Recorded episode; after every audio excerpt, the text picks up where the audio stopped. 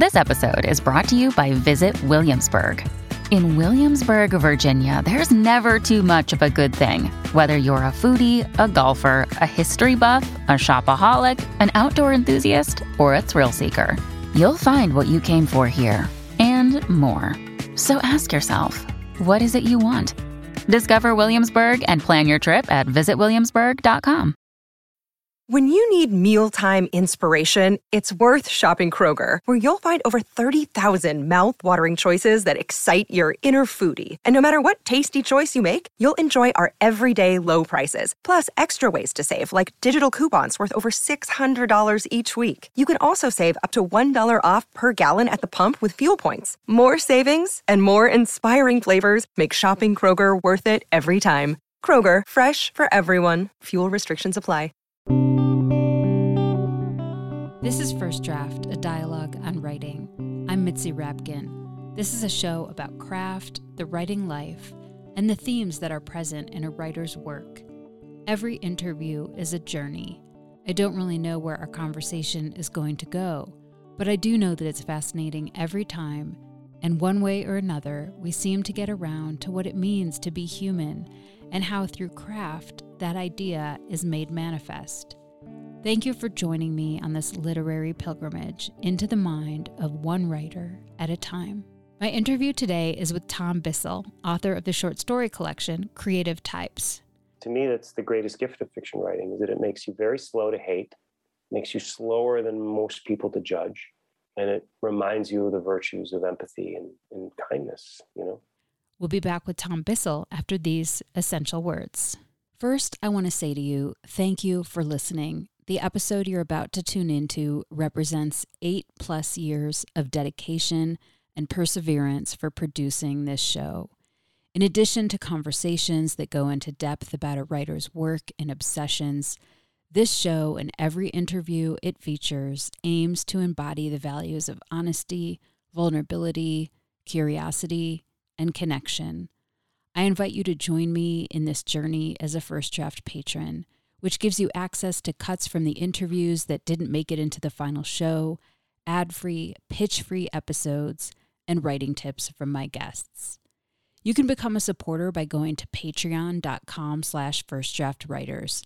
That's P-A-T-R-E-O-N dot com slash firstdraftwriters.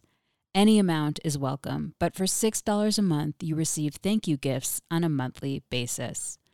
Plus, when you donate to First Draft, you are joining the community of writers and readers who support conversations like the one you are about to hear. With your donation, you are saying yes to continuing the space of honesty, vulnerability, curiosity, and connection that each show reaches to achieve. You are the scaffolding that holds up this platform that shares the insights and challenges of the writing life.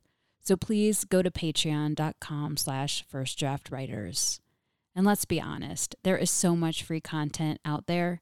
In fact, what you are about to listen to is free, but it is not without expense in hard costs and labor to make.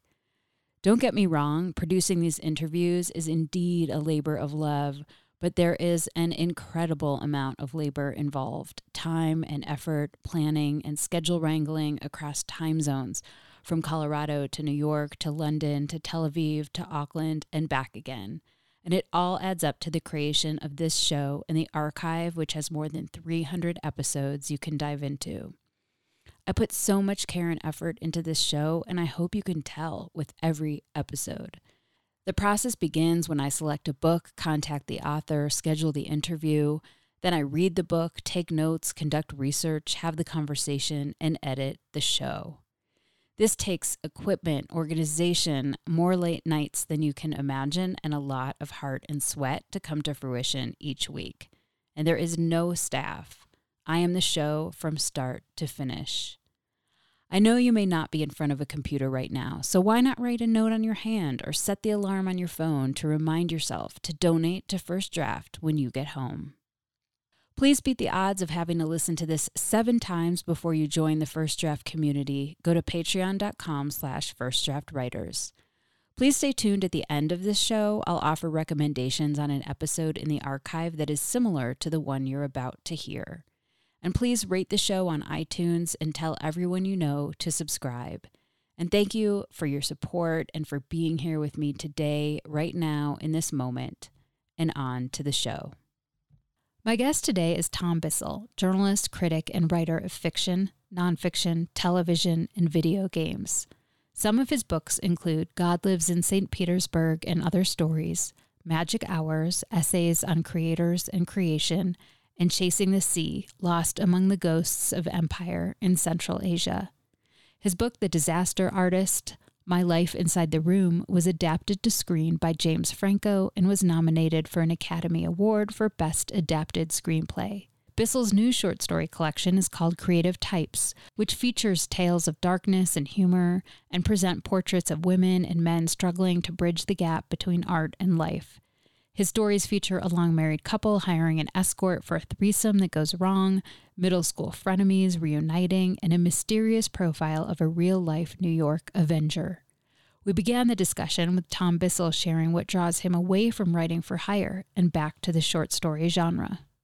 Short stories for me are the place when I when I get really depressed, when I feel like I'm just doing all this work for hire and I'm not actually touching the part of me inside that has things to express or language to conjure, I turn to the short story to kind of remind myself why I actually like writing. Because when you do a lot of work for hire, as I do, you can kind of have your enthusiasm for the for the act of putting words on paper sort of beaten out of you. And short stories are a place where it's usually just me, and then later, if I'm lucky, an editor, and we kind of beat something into shape, and nobody's worrying about like runtime or nobody's worrying about um, any of the myriad things you have to worry about when you're writing for magazines like space is another one or you know when i do video game work or tv work all of the things that sort of get in the way between you and expression are gone. And it's just me the page and trying to put words in the right order where you're trying to communicate a scene or a situation or a character to someone where they, they, feel moved by it or excited by it. And it's, it's a much purer form of writing, but it's also a much nakeder form of writing. And you don't have as many uh, guardrails between you and, and uh, failure, you know, because in collaborative art, when things go wrong, you always have the emotional out of being able to blame it on other people for not, you know, well, the, they didn't implement it right, or the actor was bad that day, or or this or that was happening. It's not my fault. But if you write a piece of short fiction and it doesn't work, it's kind of your fault. So it's a much more uh, direct, much more thrilling, much more personal form of writing, and uh, it will not shock anyone in the audience to learn that it's also, you know, the uh, least remunerative form of writing of all the kinds of writing I do. But I write stories when something gets lodged in my head that I can't get out. And that's when i that's when i realize oh i have to write a short story about this. That's when i feel like uh, this needs to get out of me. So were these written over time where you had this moments of this furious feeling or were these more written in a chunk that you reserved for this All, i think the stories in this collection are uh, they span about over a 20 year period. One of the stories I, I, think I wrote in the 90s, believe it or not. So that's a story I wrote in 1999, one of them. The rest were written between like I'd say 2008 and 2020. But I'm a, I'm kind of a strange person with stories because, you know, I, I don't have a normal career in that, you know, I don't teach creative writing someplace. Um, and then you know work with my students and then work on my own fiction in my own time. Because i'm always sort of writing writing writing for a living the time i get to actually work on my own stuff quote unquote is kind of more limited. So what happens to me is i'll get a situation or an image or a conundrum a fictional conundrum stuck in my head. And nine times out of ten it'll flash into my head and it'll be interesting and i'll think oh that's maybe that's a short story. Nine times out of ten it goes away. I never think about it again but one time out of 10, something will get stuck in my head and it'll begin to just deepen and enlarge. Suddenly, names start appearing. The things that happened before, after that kind of fragment that's in my head starts to expand. And that's when I realize, oh gosh, I really have to, to write this now.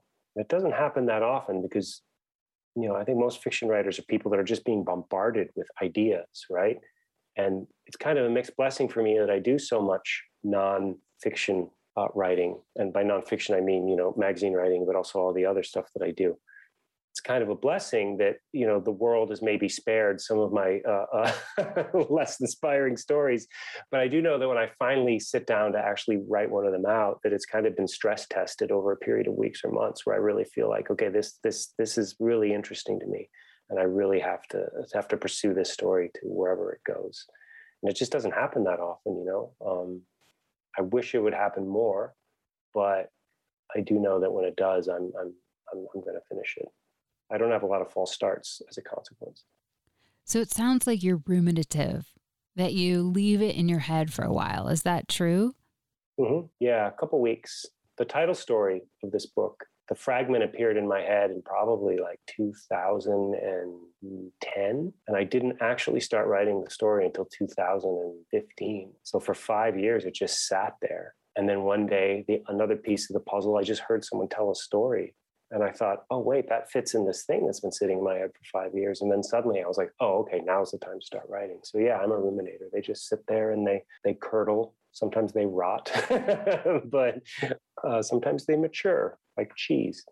So that title story, Creative Types, is about a young couple who are fairly successful in LA in show business and they just had a baby and so their sex life is kind of lacking. And so they invite an escort into their world and the one thing they said that they don't want to talk about is their baby. So their baby is aside and the escort comes over and it's really all a really dense scene of what happened once she shows up.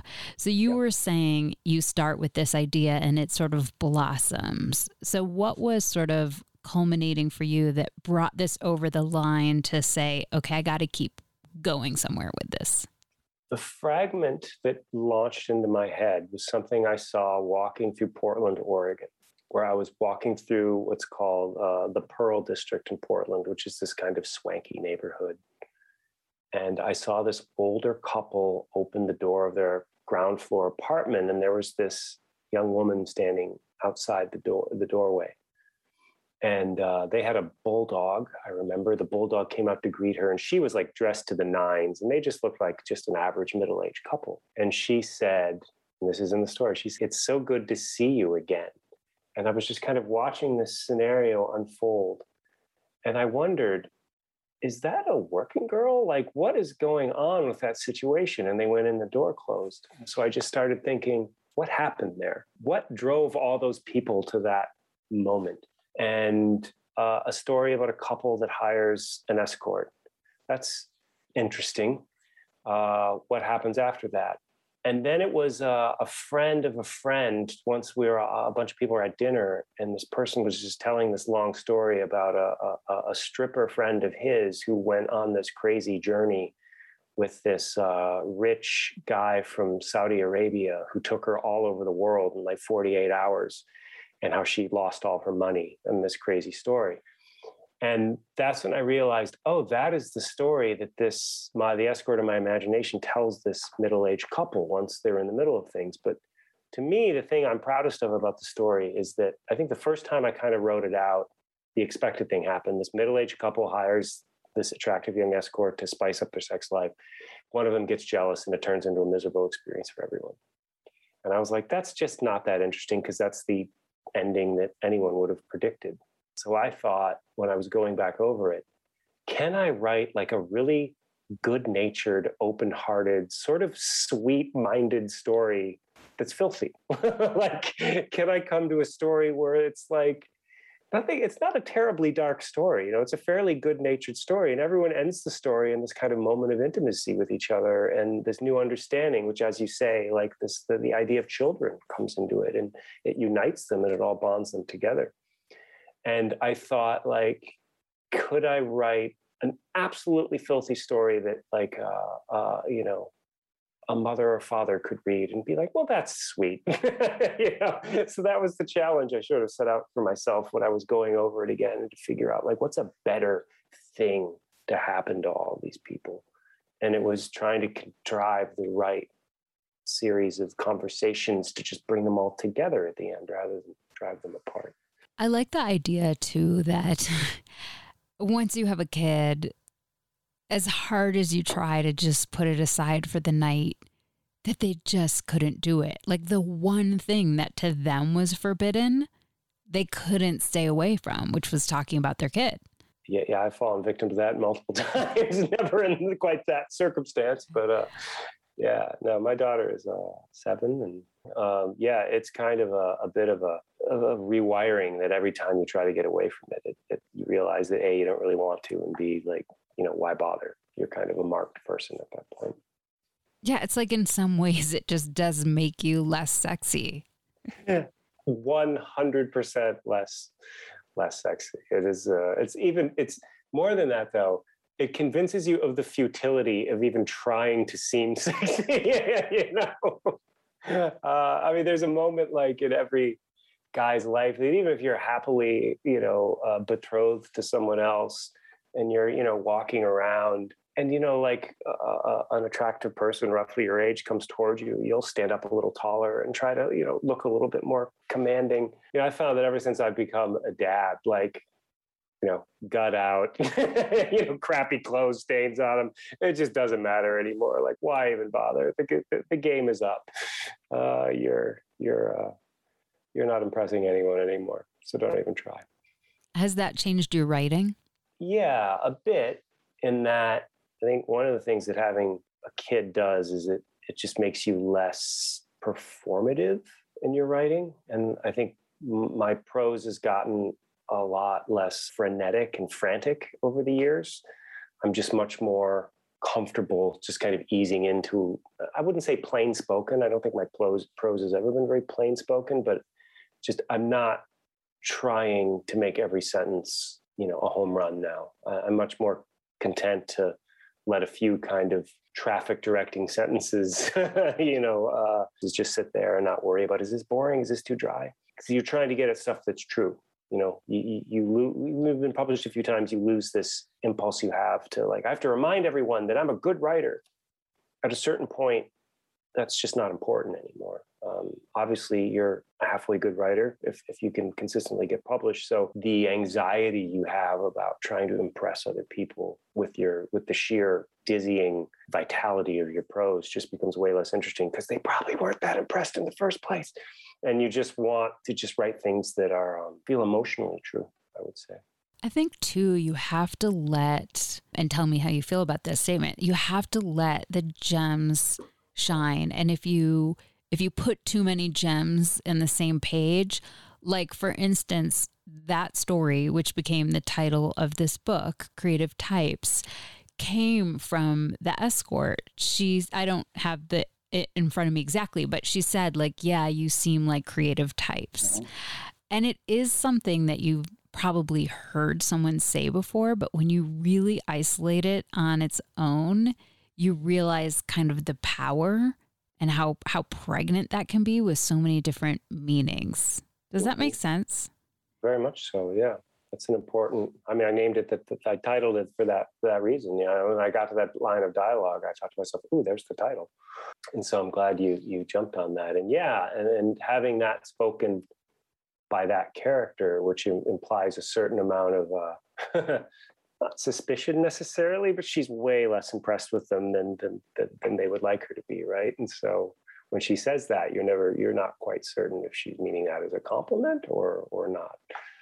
I love how it can be read as so dismissive. Like you seem like the creative type. Like people who are the creative type and might identify as the creative type have probably worked their whole life to be the creative type. And that in one swipe of a comment, someone could sort of reduce your whole, all your efforts to like that. Uh, yeah, to a uh, stereotype. Yeah. It's no fun being stereotyped. you know, it's, it's, it does not feel good being reverted to type. Yeah. Is your creative life, because you were saying earlier about writing for TV and video games and journalism, does does writing fiction feel like a different sport altogether? Mm, I would say more no than yes, because ultimately, anytime you're putting words on the page, you're you're you know rearranging linguistic units to achieve maximum emotional effect on the reader, right? It's all about manipulating the reader. And I, I, mean manipulating in a good sense, not in a cheap, sensationalistic sense, but you're putting words in a certain order to create an emotional effect on someone else.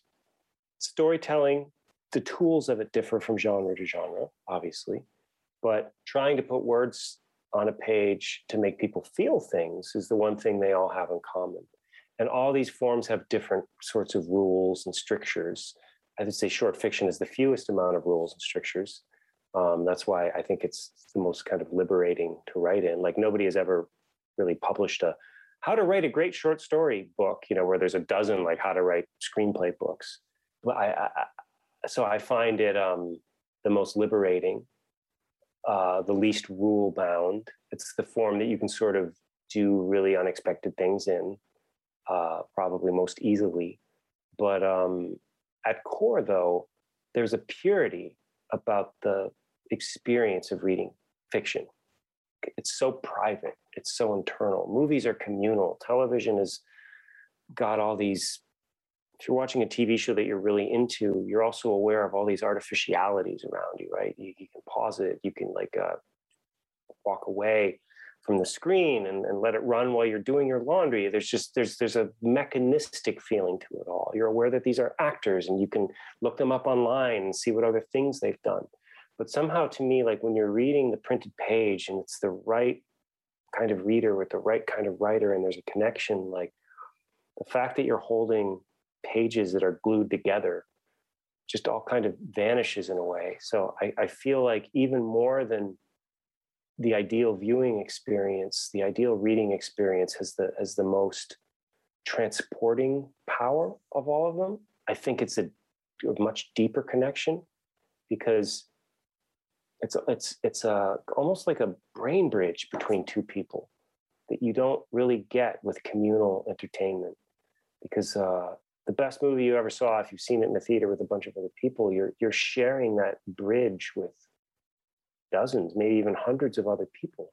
And that's great too. Like a great movie with a bunch of people and they're all screaming, you're feeling it. That is a thrilling communal experience. And that's it's a whole other thing. I'm not trying to say these things are better or worse than the other, but to me, the thing that makes me a reader above all else is the the electricity and the purity of that union between writer and reader. If there was such a thing as every time someone was reading your story, and had like a thought about it, if they could like transpose that thought to your mind, so you got an alert, like bing, would you want to know? No, no, absolutely not. Like I have friends that are writers, uh, friends that I've known for you know decades, and, and, I don't even know if they've read my books. Like, you know, we just don't talk about it because um, sometimes some of their books I've not read. So um, it would feel it would it would. I just feel like people who know me know me, but then people who don't know me, and I actually prefer it if people I know well, like I don't even want them to read my stuff because if they don't like it, they're going to feel obliged to be honest, and I don't want their honest opinion. You know, just just leave all of that stuff out of our friendship. Our friendship is us. It's you and me. Um, whether or not you like my work, I don't want that to to cloud, you know, our personal relationship. And so uh, I'm actually a little squirrely about people reading my stuff and, and reacting to it. I just prefer not to know uh, because I think of myself, I have, you know, lots of friends who've written books that I do not like at all. And dear God, I'd never want them to know that. So, you know, I feel like, uh, you know, I feel the same way. I'm sure some of my closest friends have read stuff that I've written and been like, P.U., that was not a good example of your talent, my friend. But of course, they would never tell me that because uh, a civilized person doesn't. So uh, I would prefer to think of my ideal reader as just somebody far away from me, touched, moved, and feels the overriding determination to never be in touch with me at all. they could just go about their lives, keep on reading my stuff, and we never ever have to, to discuss it. So that's uh, that would be my my ideal reader situation. You write a lot actually in these stories, not not all of them, but two of them in particular about a sort of fame. And the one that I'm actually thinking about is Avenger, mm. which is this Avenger guy. He's like a living superhero in New York it's called My Interview with an Avenger, and the the protagonist of the story is basically working for Esquire magazine, and interviews this mysterious Avenger dude who goes out and kind of rights wrongs and becomes very famous. And I just wanted to ask you a little bit the birth of this story for you.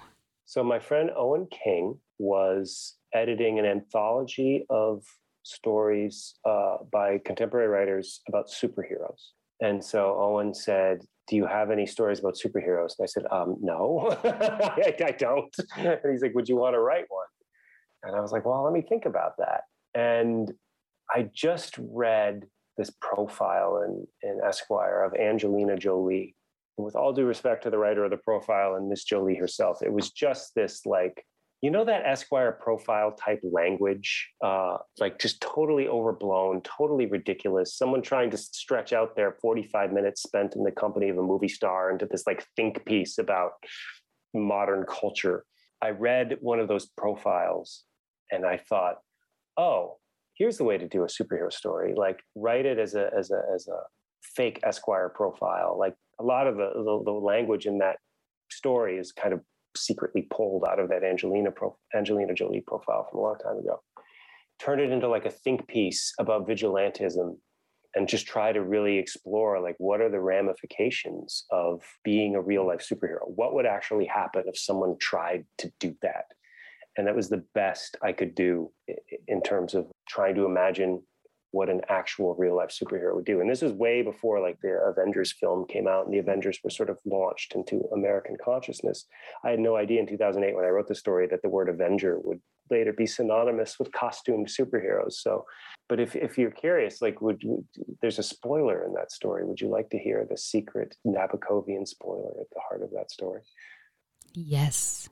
Okay, so if you have any interest in reading my collection audience, just mute it for three seconds, and then we'll come right back. Which is the uh, the guy writing the Esquire profile is the Avenger. The intimate access. yes. So there's all these little hints in it that he's he's the, the crime fighting superhero.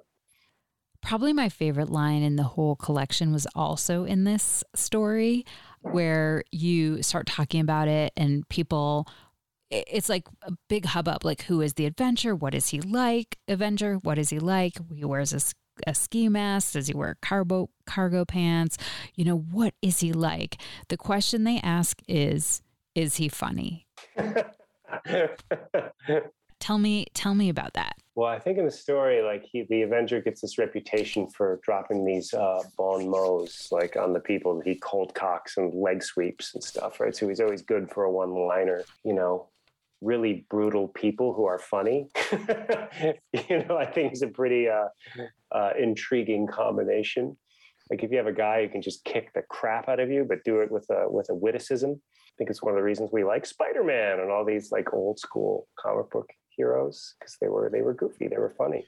And so I imagined like what would people be asking this journalist who's about to meet this guy? Is is he is he genuinely funny? But to me, it gets to the deeper part, which is something Martin Amis always says, which is, you know, you know, all great writers are funny because life is funny. And if you can't pick up on the comic energy of life, then you're kind of missing the point of life. You know, that even in the darkest recesses when the awful things happen to you, just the absurdity of certain contrasts will strike you. Like I remember after my my own father passed away earlier this year, just thinking like in the depths of my despair, I would see something just ridiculous happen and I would laugh and I would think, oh, yeah, I'm laughing because life is funny. And the, the light of those moments always has to push away the dark because if it doesn't, then, then why are we even here? And so my fiction tries to be, it's not like David Sedaris, right? It's not, it's not like a laugh a minute kind of a thing, but to me, like I can't write a story that's not fundamentally at its core a funny story. It has to have some of that lightness to it, or else I don't think I could bear to, to write it. Even my story about John and torture kind of has a few funny bits in it. And I don't think you could have less funny subject matter than John Yoo and torture, personally. Do you find that it's hard to write funny? Like do you spend more time on funny? Do you do you sort of analyze it after it's written more? No, because I think if if you're if you, if your mind goes that way, you're just gonna you're you're just funny. Now I'm not saying I'm some laugh riot here. I'm not. This is not me trying to to uh, uh, to praise myself as as a comedic genius, but I don't think all great writers are funny. I think some great writers have not been funny because the writers themselves just didn't have a sense of humor. That was a defect that they managed to overcome, I would say. But all the writers that I love tend to be funny. And I can't think of a single book that I've ever like adored whose energy at core wasn't that of of the human comedy rather than like, you know, some super Norwegian meditation on the imminence of death and the inevitability of loss. Like, get me out of the room now. Like, I just, uh, I, have enough of those thoughts, you know, with with without uh, literary fiction pushing me over the cliff. Like, uh, give me something to hold on to. Give me something. Give me a buoy. Make me want to be alive. Make me want to read. Literacy should be a joy, not an obligation. You had mentioned John Yoo, which is in your story called the fifth category, and I'm happy to get to that in a minute. But I wanted to ask you, like, more in this whole collection. We're talking about funny, but I also felt like an undercurrent in many of these stories that had to do with violence and or confrontation. So I wanted to ask you if that sounded realistic to you and I think it's also really interesting that it was kind of in a lot of these stories that you wrote over so long. Yeah, my my stories tend to rush toward the explosive, to the the explosion point, right? And there's so many writers who can do that kind of quiet epiphany thing at the end, where I've always felt I've I've tried to write the quiet epiphanic story where you come to the end with a kind of wan realization about something and isn't that pretty? And you know death is imminent and let's just all move on. And as the passing light crosses the the yard or whatever for whatever reason, that's never, been my bag as a writer. I don't mind reading those stories at all. You know, starting with Joyce, who is the master of the quiet epiphanic ending. But for me, I always need stories to get to their boiling point. And that, as you say, means physical confrontation. Sometimes that means violence. I don't know if that is a crutch. I don't know if you've just looked, peered deep into my heart as an artist and identified a glaring uh, inadequacy. It's quite possible you have, but I guess I like my stories to have a kind of clash that is reified rather than internal.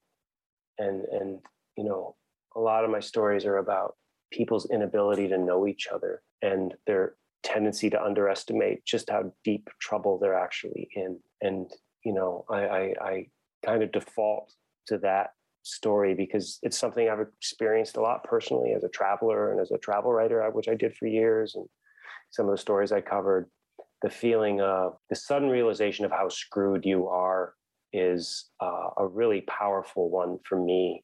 And some of the most memorable experiences I have are those sinking moments of, oh gosh, I might not actually be safe here. And so I think I go to that well when I'm writing fiction because it is such an emotionally potent kind of thing to, to experience that I, uh, I guess I just like reliving it you know, through a fictional lens rather than a non-fictional lens. Do you want to talk about the fifth category? Yeah. Um, it's a story about John Yoo, who is the uh, Bush administration lawyer who basically wrote the memo that kind of legalized torture for a couple of years in the United States. And I got really worked up about that at the time. You know, um, I just had this crazy hippy dippy idea that the United States shouldn't torture people ever under any circumstances. And, you know, really admired certain people on the right who who uh, took that hard line as well because it was pretty hard apparently for a lot of George Bush supporters not to wish the most sadistic and hideous forms of torture on uh, on our enemies. But as John McCain said, it's not about who they are; it's about who we are. And I had a nightmare when I was living in Estonia because I was flying back and forth from Estonia to America a lot and I had a nightmare once on a plane when I was asleep that I woke up on this airplane and nobody was on it. And then I woke up on the airplane uh, that everyone was luckily, happily still on. And I remembered how panic filled that that made me waking up on this weirdly empty airplane. And then I started thinking, God, what a horrible thing to happen to someone.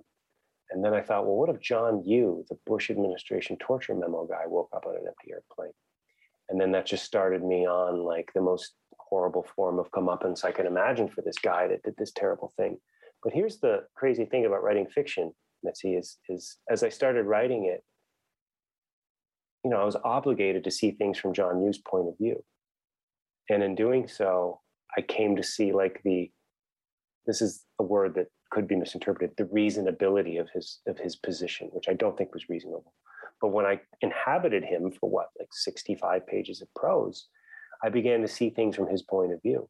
And so suddenly the story I concocted to punish this real life figure actually came to the, you know, by the time I was at the end of the story, it came to be like this moment where I was actually feeling pity for him, you know, and I'm the one who put him in the, in the horrible situation to begin with. But to me, that's the magic of fiction is that it shows how everyone is ultimately redeemable when you try to understand things from their point of view, virtually everyone. Some people are not redeemable, but there are very few of those people. Most people are. And so even John Yoo, I came to have a certain amount of sympathy for him, having, you know, tried to live in his shoes for a while. So it's it's to me that's the greatest gift of fiction writing is that it makes you very slow to hate, makes you slower than most people to judge, and it reminds you of the virtues of empathy and, and kindness, you know, for lack of a better term. Yeah, I think writing and reading are acts of empathy. The line in here that really got me was you know, he's been a pariah. Everyone treats him that way. He, you know, went to speak at this conference in your story and barely made it to the conference, but he was hoping maybe for some kind of redemption or to be seen at this conference. Um, he did have to go halfway around the world to do that. Um, but he said, You have this line where you say, All he wanted was someone other than himself to admit that it was complicated. And I think that today we just don't want to think about the complicated. We have our views and the complications don't matter. Yeah. And as I read more about why you made the judgment you did, and again, let me preface this I think, John Yoo did something absolutely stone cold evil. But the fact was, as you read the story and you read the actual history of why he did, like there was no applicable law that applied to a lot of the Al Qaeda terrorists that we captured.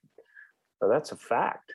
So the Geneva Conventions are very hard to apply to people that don't have a chain of command, that that, that don't have like uh, um, a, a country that that they're working in service of.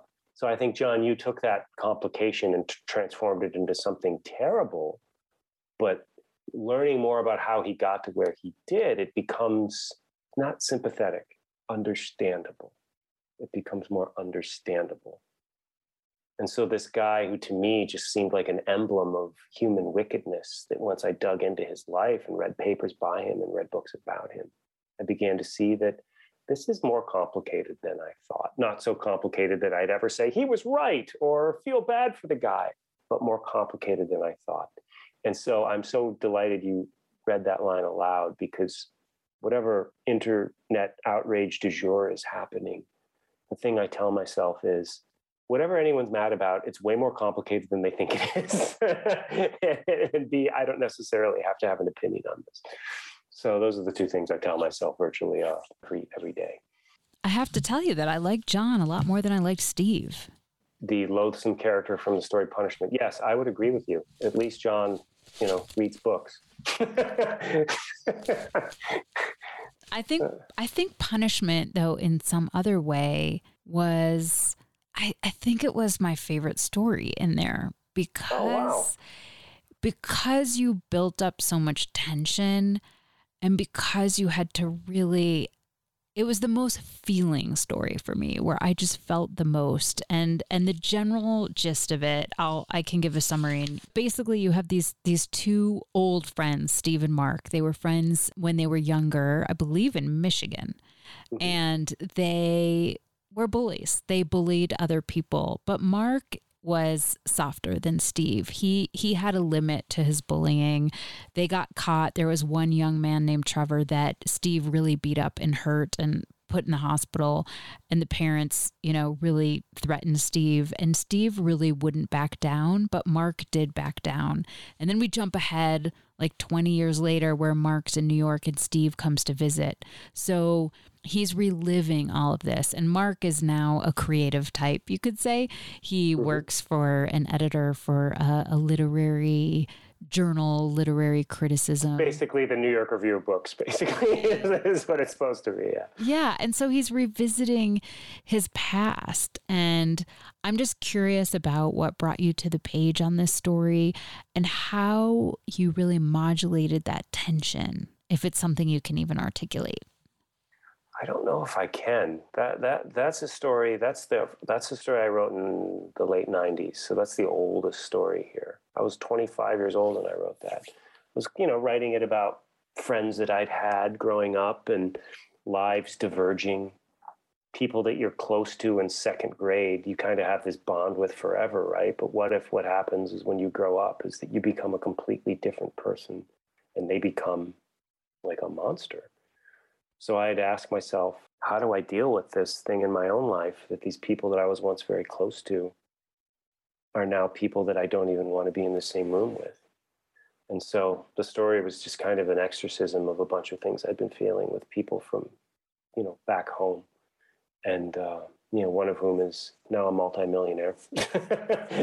so uh, you can be uh, loathsome and uh, quite successful in our culture. So cheers to the American way.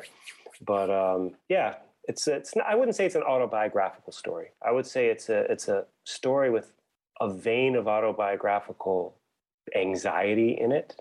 But um, you know, I think C, Steve just stands in for the feelings we have of becoming apart from the people we were once closest to, and realizing that we've changed, they haven't, or maybe they've changed and we haven't, or maybe we both changed it's very hard to know what makes people diverge and become so drastically different from each other. And so uh, I, I, don't know if there are a lot of listeners out there who are, um, you know, small town kids as I am, but when you come from a place that doesn't have a lot of uh, creative types in it necessarily, there's some baggage there to work out with later on in your life when uh, you kind of reckon with the people you grew up with. Yeah, you had a line in there, and I can't find it right now, but it, it was something about how like maybe money for people like that is like a win for society because they because they make money they can't do further evil they're just comfortable right. yeah this is the line that it, you know it seemed to him of newfound importance that Stalin and Hitler were once completely indigent. you know, and, and, from there, they just marched on into, into infamy. But if you just lavish money on a certain kind of malevolent personality that maybe that's maybe that'll be all for the best in the in the end run. Yeah i really kind of believe that. Obviously it's no safeguard for certain kinds of bad people but uh, i think garden variety bad people uh, you can kind of defang them a bit. In an earlier story you said um, the time for the american voice was over and i wanted to ask you about that.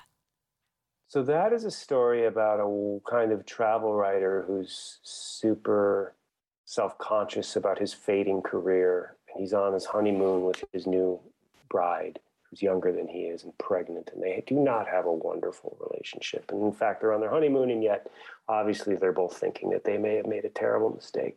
And um, this guy's thinking like why am you know nobody wants to listen to me. I'm a white guy. I'm an american writer. Nobody's interested in white american writers anymore.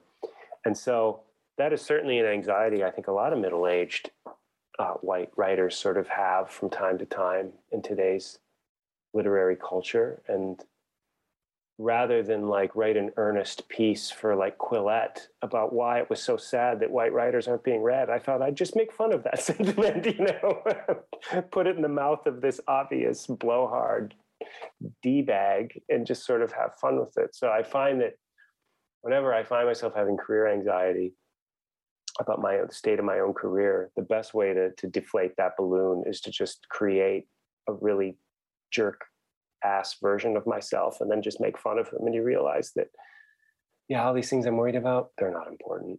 It's fine. Everything will work itself out one way or another. Uh, and, and so I think I've taken the edge off of some of my um, blowhardish tendencies by uh, identifying them and mocking them in print the, the guy in that story is is like uh, a version of myself that I don't like either, and um, I find it very cathartic to uh, to write about myself from an outside perspective in that way. So um, yeah, making fun of my own anxieties helps me deal with. Can you read uh, a selection from an author that influenced you as a writer. So I'm going to read a tiny little chunk uh, of Thomas McGuane's book, The Bushwhack Piano. And Tom McGuane was a writer. He's from Michigan, even though he mostly writes about Montana. Um, that kind of blew my head off when I was 16. And uh, the part I'm going to read is this incredibly batshit section where it's hard to tell uh, without seeing the page but parts of it are in quotes parts of it aren't. It's it, it's just piece of prose that just lives in this weird tense. I call it like marijuana tense. It's this really strange tense where things are sort of in the character's head but then they're not. And uh, you know this the free indirect style that james wood talks about where where um, in third person prose where the, the third person narrator sort of fuses with the consciousness of the character that it's about. And the the prose sort of mimics their thought patterns and then withdraws again and becomes the more impartial third person voice. But that that when free indirect style is working really well it just completely blurs the line between first person and third person narration. It's my favorite i always write i usually write in third person because i love that feeling.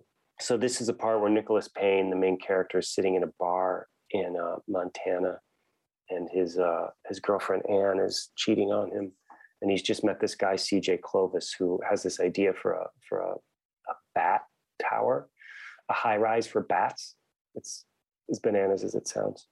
You do meet some people in a bar, thought Payne, who continued drinking. Gradually, he ceased to think of the unimaginable CJ Clovis, the bat tower guy, and to nurse instead his obsession with the possible infidelities of Anne. He thought of calling the house, but knew his fears would be heard in his voice. He was, moreover, a little intimidated by her parents. They were good at their world, at least, and he seemed bad even at his. Darling, be mine, I love you. More Blackjack Daniels, he said, and make it snappy. I am the customer. It was brought. I pay, he said, lashing simoleons to the countertop. I own a grade of Wurlitzer chicken parlors, and every grade A fryer has my brand on its ass. Later, some entirely theoretical argument with the bartender ensued, during which the bartender thrust his face over the bar at Payne to inquire how anybody was going to wage trench warfare on the moon when every time you took a step you jumped 40 feet in the air. Payne reeled into the night. He was standing in front of the Fitzgerald's door in the dark with no good in mind. Anne would be asleep. Inside of him, where all secrets were born in darkness, a kind of Disneyland of the intestines went into operation throwing forth illusions, mistimings, and false alarms. Payne had a moment of terrible littleness. He pulled back his sleeve to learn the time and discovered he no longer owned a watch. He felt better. He saw again how he might be illustrious. Do you want to say anything more about it? Yeah, I love how the diction ranges from incredibly high to almost kind of Looney Tunes ish. Like the, the words wrangle from this almost like you know elizabethan diction to down into this like kind of corn pone sort of hominess. I love how language exists. You're never quite certain if you're in Payne's head or if you're not. Um, there's just almost like coiled kinetic energy at the heart of all these sentences and if you've ever seen the way McGuane edits himself, you can see that he's cut like he has these pages, right? Uh, in his Paris Review interview, you can see how he works. There's the page, and probably 80% of it is crossed out.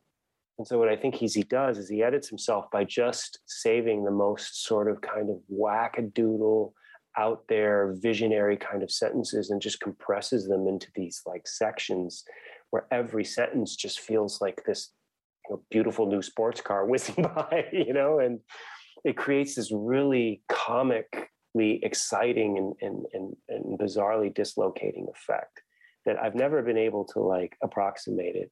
I thought I wanted to write like Tom McGuane and then realized I couldn't in my wildest dreams. But there's something about that goofball energy that I really respond to and, and have really kind of tried to approximate in my own way uh, writing. Can you read something you wrote? Maybe it was tricky or hard or changed a lot from the first draft. Yeah, yeah. So this is from a story called um, A Bridge Underwater. And um, I'll tell the story of it after I finish reading. uh, in the story, this newlywed couple who are not having a wonderful honeymoon, they're coming out of this place called the Capuchin Crypt in Rome. On their way down zigzagging stairs, they passed a dozen American student tourists sitting on, around, and along the stone balustrade. The boys clearly suffering the misapplications of energy that distinguished all educational field trips, spoke in, hey, I'm shouting voices to the bare shouldered and sort of lusciously sweaty girls sitting two feet away from them. She was upsettingly conscious of the adult conservatism of her thinly striped collared shirt and black skirt. She was not yet showing so much that her wardrobe required any real overhaul, and her collar, moreover, had wilted in the heat. She felt like a sun baked flower someone had overwatered in recompense. How much older was she than these girls, anyway, who seemed to her another species altogether?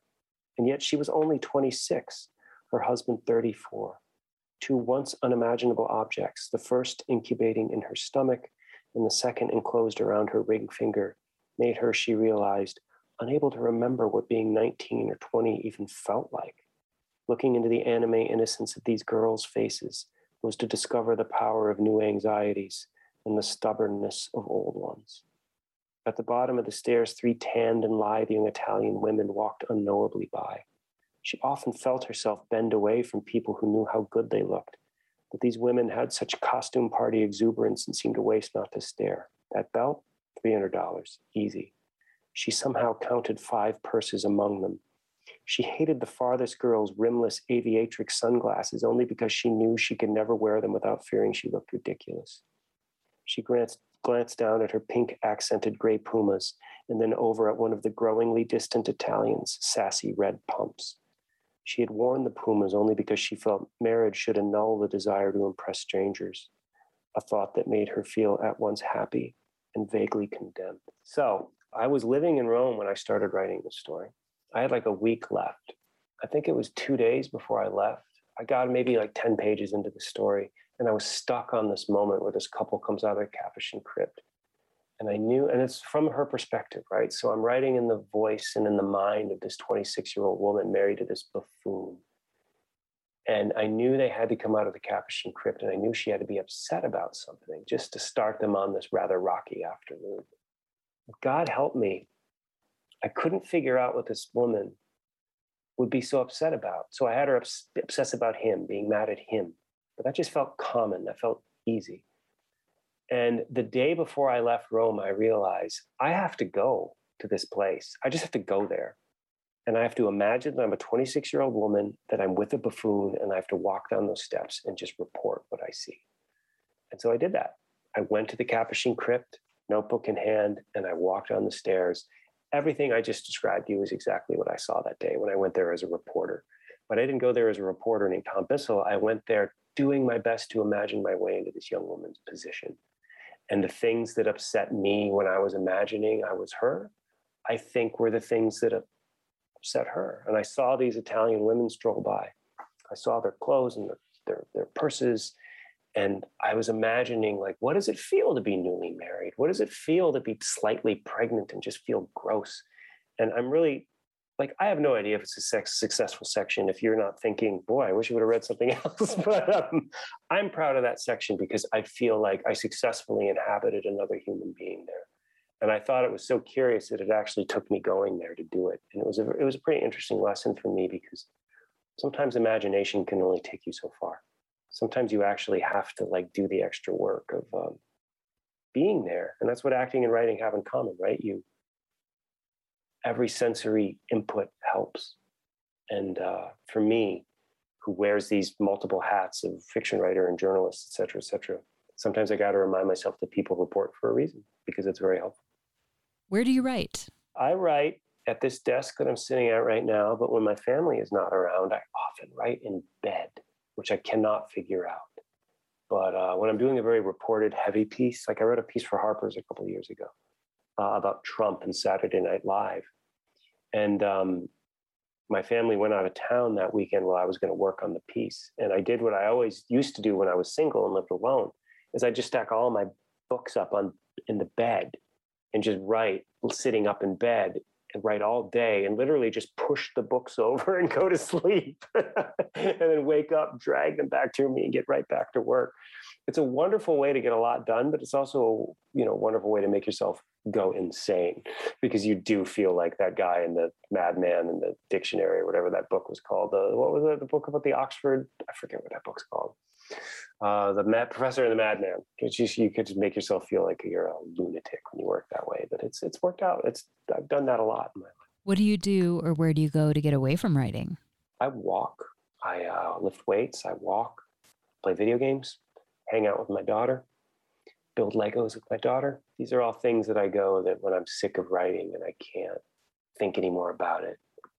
Uh, walking, working out, daughter time, video games. Those are the things where I just can't, I can't, I can't solve this problem. I have to think about something else. And then of course, inevitably problem solves itself for you while you're doing these other things. And then you rush back to the computer, type up the solution, look at it the next day and think, oh shit, that's not it at all. but for a minute you were convinced it was. And that's the that's the secret to solving problems. You just keep throwing stuff at the wall until something fixes it. Who do you show your work to first to get feedback? Uh, I show it to my partner, uh, Trisha.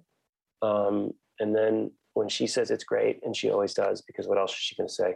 Um, I send it to, uh, I have two writer friends. One woman named Adrienne Miller, a novelist and, a, and, an essayist. And um, she's one of my closest literary friends. She, she's kind of my first reader for everything. And then uh, a guy named Dan Josefson, who's a novelist, who's my, my, my closest friend. He's, he's my other first reader for everything. And if they if they're into it, uh, I'm feeling pretty confident because they do not hesitate to tell me when something's not working. So uh, those are my, my first readers. How have you dealt with rejection? You know, it's never been that hard for me. Like I feel bad for a day, but then I just move on. And, and I feel like it's related to how I deal with praise too, which is I feel good for 10 minutes and then I just move on. Like what for whatever reason, praise and just praise don't they don't really make a dent because I just feel like if I'm happy with it, that's the best I can do. And very rarely is a piece of really negative criticism convinced me that something I thought was good was bad, or really positive praise for something that I thought was maybe not so good convinced me that it was good. Like I'm my own barometer for better or for worse. And if I can read it and feel like the version of me that never became a writer, like if that kid who was just mad for prose back in the you know late 90s mid 90s was reading every book he could get his hands on if i'm writing something that i think that kid would have picked up and enjoyed i'm doing okay. And um, not to say i'm proud of everything i've ever written but praise and rejection don't really faze me much. I say that with no pride and i say that with no self-recrimination either. It's just the way i'm wired. What is your favorite word? Vex. Vexed. Something that's vexing. I'm vexed. It sounds cool. It's kind of old timey, but it sounds modern. Shakespeare used it. I believe he may have coined it. Um, it sounds it sounds like the Moor. It reeks of witchcraft. It's such a good word, and, it, and it's uh, such a colorful word. And uh, I love that you can vex other people. You can vex yourself. Things can vex you. And being vexed implies a really deep puzzlement about the state of the world. And it also implies some malevolent force acting against you, which is which is another thing I like about it. Vexation, vex. It's my favorite word. Thank you so much for your time and for this discussion. I really appreciate it. I'm delighted. And thank you for having me. If you like today's show with Tom Bissell, author of Creative Types, check out my interview with another native Michigan writer, Jack Driscoll who writes about domestic situations with an uncanny eye. We talked about the rhythm of prose, what stories teach you about how to write them, and his fascination with time. You can find that interview and the entire First Draft archive of nearly 400 interviews at firstdraftwriters.com. You can stay tuned to First Draft on social media on Facebook, Twitter, and Instagram. Just look for First Draft ADOW. You can email me at firstdraftwriters at gmail.com anytime. Remember, there are plenty of extras for becoming a member and donating to First Draft, including access to pitch free, ad free content, as well as cuts from the interviews that didn't make it into the final show, writing tips for my guests, books, and more. Join me as I reach for honesty, vulnerability, connection, curiosity, and insights on craft with each episode. I can't tell you enough how much each and every single dollar counts to keeping this show alive. The first tier of support is just $6 a month, so please go to patreon.com slash firstdraftwriters. Coming up in the next few months on First Draft, interviews with Evie Wyld, Susan Orlean, Charlotte Wood, and Thrity Umrigar. I want to send out a huge thank you to my patrons for making this interview happen. Your support makes First Draft a dialogue on writing a reality every week. Please stay healthy and safe. The theme music for First Draft was produced and performed by Murph Mahaffey. I'm your host and producer, Mitzi Rapkin. Thank you for listening.